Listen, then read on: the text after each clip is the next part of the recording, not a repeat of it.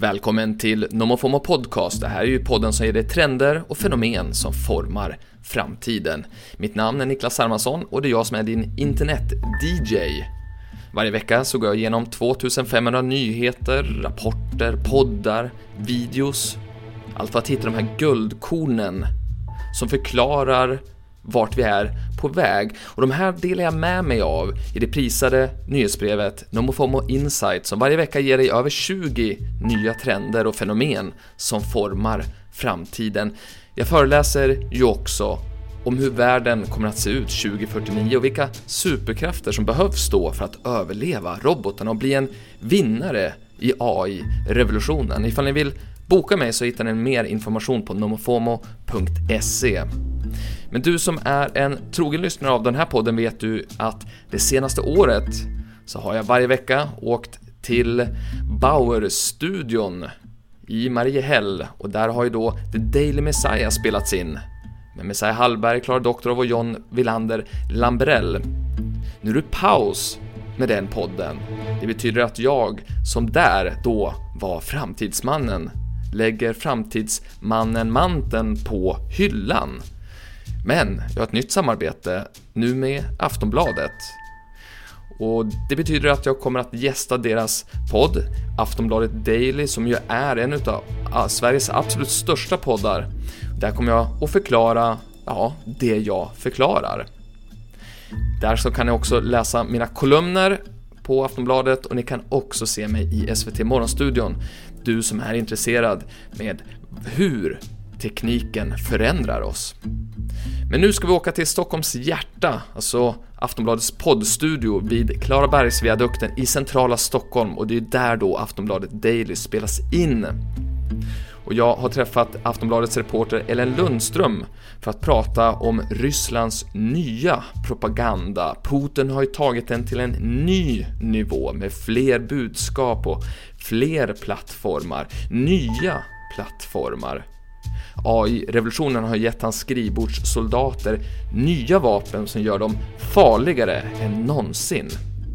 Och jag försöker att räta ut tre frågetecken.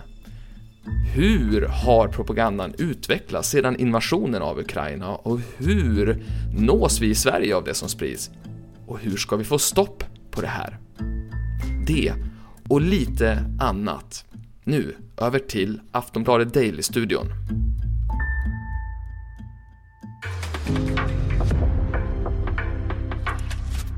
En podcast från Aftonbladet. Med mer budskap på fler plattformar så försöker Ryssland vinna krigsföringen på nätet. Men på vilket sätt har de förnyat sina propagandavapen? Ryska robotjournalister som sprutar ur sig artiklar om Ukraina blev en överraskande upptäckt för experter som granskar desinformation. Russian players have actively engaged in, in disseminating narratives about Ukraine through games and social media. Ja, kriget i Ukraina fortgår. Ryska robotar har attackerat staden Pokrovsk i Donetskregionen. Minst sju personer dödades och omkring 80 personer uppges ha skadats. Och enligt president Zelensky ska ett större flerfamiljshus ha saboterats. Samtidigt rapporterar Ryssland om framgångar längs fronten i Kupiansk. Och under det pågående kriget så handlar det inte bara om fysiska attacker på marken och i luften. Slagfältet finns också på sociala medier. Ryssland har spridit propaganda, missvisande information och manipulerade videor och bilder för att minska stödet till Ukraina och höja sin egen status. Och ett återkommande tema är att Ukraina anklagas för att vara nazistiskt. And Putin has described a gang of drug addicts and neo-Nazis who settled in Kiev and took the entire Ukrainian people hostage. But Russia's claims about Nazis in Ukraine are a mix of falsehoods and distortions. Ryssland fortsätter att äntra fler plattformar. Bland annat försöker Kreml vinna en ny publik och rättfärdiga kriget i Ukraina genom datorspelet Minecraft. Så hur har den ryska propagandan utvecklats? Hur nås vi i Sverige av det som sprids? Och vad görs för att sätta stopp för desinformationen? Ja, det är några av de frågor som vi kommer att ta upp i Aftonbladet Daily. Jag heter Ellen Lundström. Och med mig i studion har jag Niklas Hermansson, chefredaktör på NoMo FOMO och AI-krönikör här på Aftonbladet. Kan du börja och berätta om hur rysk propaganda har utvecklats under den senaste tiden? Det här kriget är ju unikt, för det utspelar sig lika mycket digitalt som det gör på, ja, i den verkliga världen så att säga. Eh, och vad jag menar med digitalt, är det sociala medier och de, i de här tv-spelen som majoriteten av oss runt om i världen faktiskt konsumerar varenda vecka. Och ryssarna, de har ju varit pionjärer i informationskrigföring i flera decennier. Men nu så är ju de här skrivbordssoldaterna mer potenta och farligare än någonsin därför att deras vapen är farligare än någonsin. Vi har fått nya verktyg som drivs av artificiell intelligens som gör att vem som helst kan skapa vad som helst och så nya plattformar som man då kan sprida det här innehållet som man har skapat. Vad har det här innehållet för budskap? Ja, men i början av invasionen av Ukraina då så hävdade ju många så här då officiella ryska konton att nej, det här kriget pågår inte ens, alltså man förnekar vad som händer, men i dagens informationssamhälle så blev det ju ganska snabbt omöjligt att förneka det. Vi ser ju vad som händer. Eh, så då blir det en ny taktik, då blir det ju då döda all sympati för Ukraina. Och hur gör man det då? Jo, då spelar man ut nazistkortet. Ryssarna har, har krigat mot nazister. Det gör vi igen, numera i Ukraina. Sen så börjar man då utmåla alltså Zelensky som en homosexuell knarkare med eh, kokainhögar på sitt skrivbord. Det var liksom nästa. Kreml, de kanske liksom tar lite mer passivt och beskriver honom som USAs marionettdocka, men egentligen är det ganska samma sak, för vad de vill göra, de vill positionera Ukraina som ett passivt land, alltså för att det konnoterar att vara feminin. Eh, och det är det de spelar på. Ryssarna är manliga, Ukraina är feminina. Det är deras bild som de vill. Eh. Sen så har de en annan taktik och det är att vädja till världen att sluta hata ryssar. Alltså att vi i väst lider av russofobi. Och det är ju därför att Ukraina då, menar Ryssland, sprider lögner om just Ryssland. Det handlar ju jättemycket från ryskt håll att skapa splittring och förvirring. Kan du beskriva på vilket sätt eh, då? Just den här liksom förvirringen och splittringen, det är ju vad ett just informationskrig går ut på, desinformation. Man kan se desinformationen som ett virus som tar sig in i ett samhälle och splittrar det inifrån. Vad man gör är att man ställer olika grupper mot varandra, rika, fattiga, unga, gamla vi som eh, är islamister, vi som inte är det och så vidare. Det är ju vad grunden går ut på. Och nu så, vad de gör idag, just för att skapa förvirring i just den här invasionen då kring det, det är att bombardera de här eh, sociala plattformarna som där vi är med budskap. Och de är ganska förvirrande därför att de går emot varandra budskapen och de är inte särskilt snyggt gjorda och så vidare. Men det är så mycket så att vi till slut tappar intresse och vänder ryggen åt invasionen och det är ju på något sätt vad de vill. Och vilka vill de nå ut till?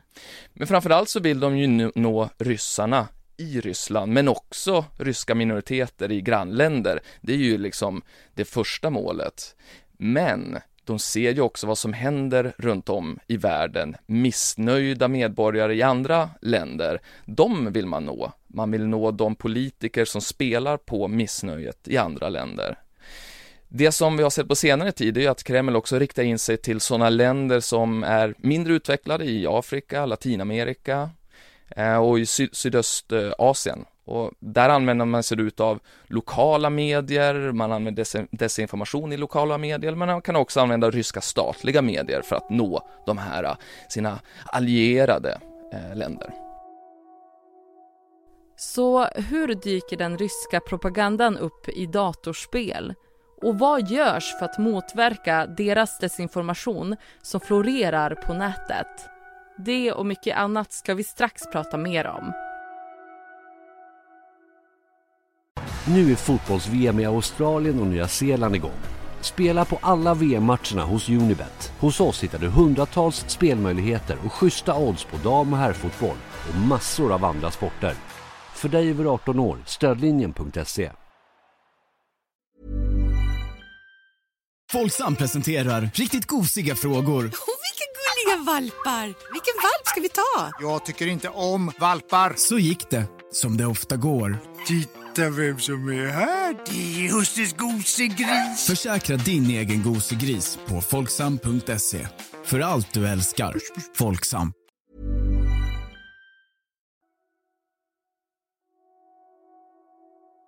Nyligen så har det rapporterats om att rysk propaganda har dykt upp i dataspel och att Kreml har använt det som ett verktyg för att försöka rättfärdiga kriget i Ukraina. Kan du berätta mer om det, Niklas?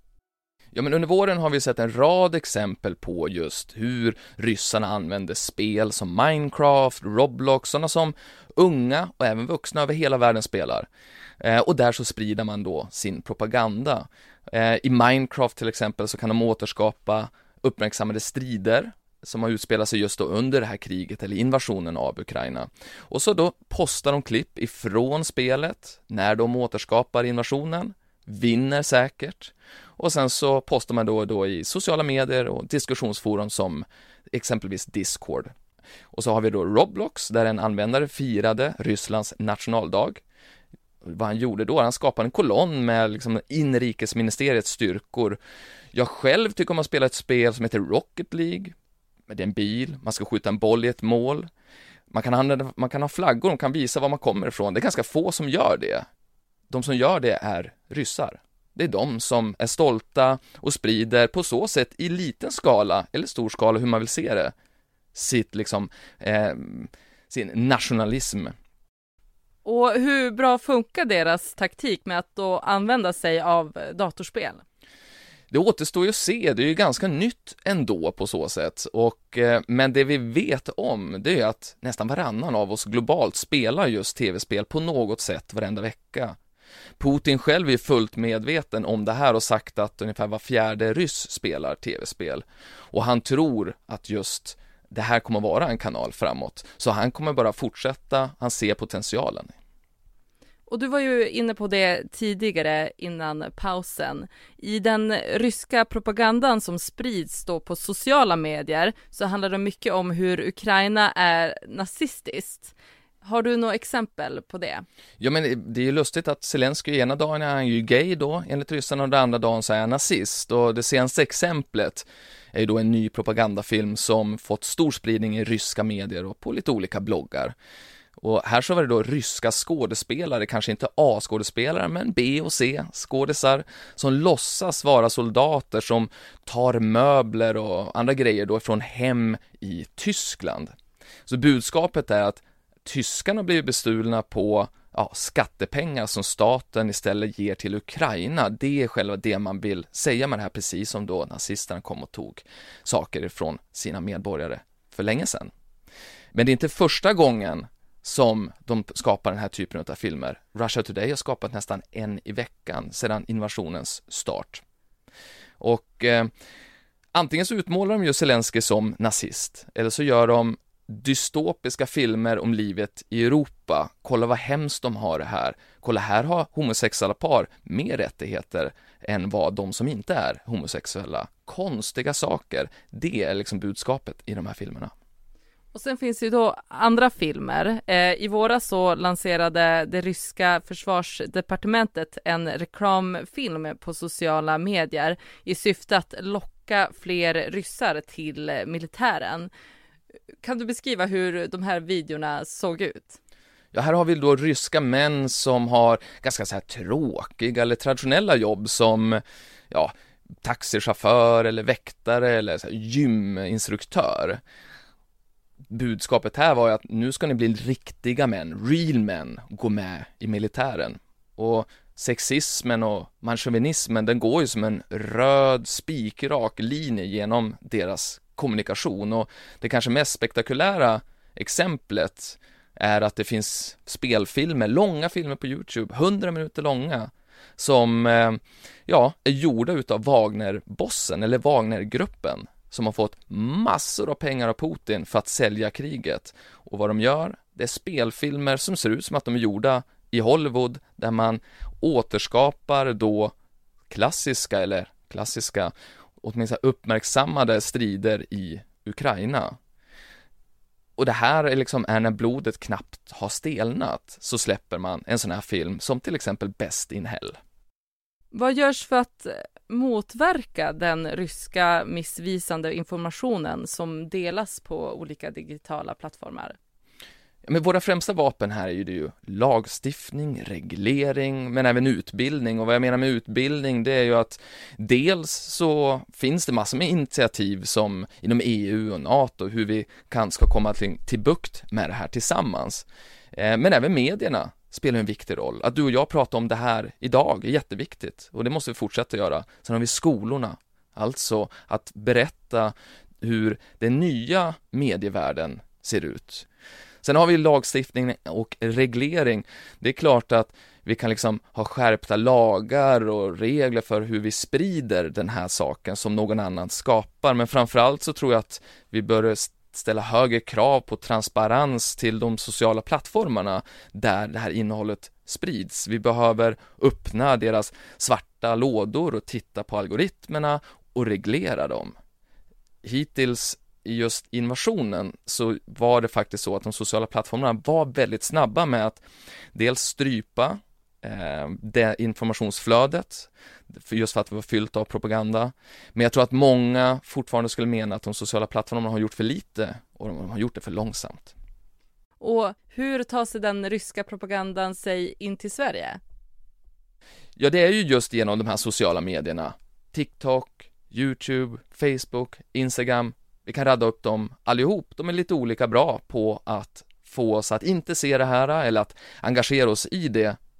Men eh, även om de har då portat ryska statliga medier på många av de här plattformarna så dyker de ju upp via nya falska konton. Man tar bort informationen om vem som är avsändaren.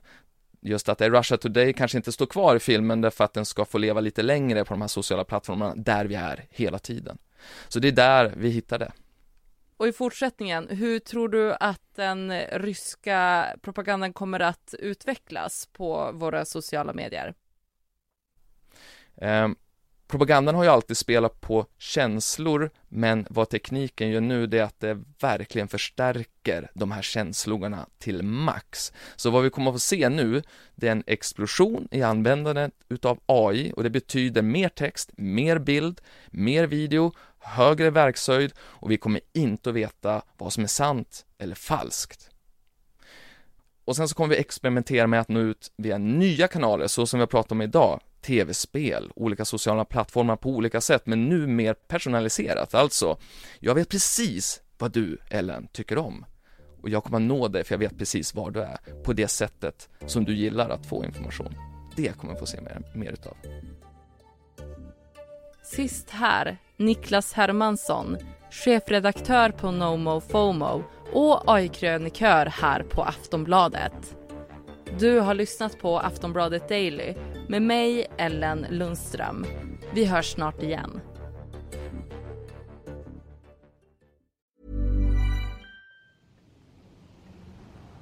Nu kommer en ny Volkswagen ID3 så du kan ladda livet med enklare laddning. Med högre kvalitetskänsla, med automatisk parkering, med utrymme, med körglädje, med trygghet. Och just nu med publik laddning för 12 250 kronor i WeCharge 12 000 laddpunkter runt om i Sverige. Läs mer på volkswagen.se och provkör nya ID3 hos en av våra återförsäljare. Hos Mindler kan du träffa en psykolog via videosamtal. Du garanterar en tid inom 24 timmar. Ett samtal kostar som ett vanligt vårdbesök och självklart gäller frikort. I Mindler-appen hittar du även självhjälpsprogram som hjälper dig framåt. Läs mer på mindler.se. Du har lyssnat på en podcast från Aftonbladet. Ansvarig utgivare är Lena K Samuelsson. Nu är fotbolls-VM i Australien och Nya Zeeland igång. Spela på alla VM-matcherna hos Unibet. Hos oss hittar du hundratals spelmöjligheter och schyssta odds på dam och herrfotboll och massor av andra sporter. För dig över 18 år, stödlinjen.se.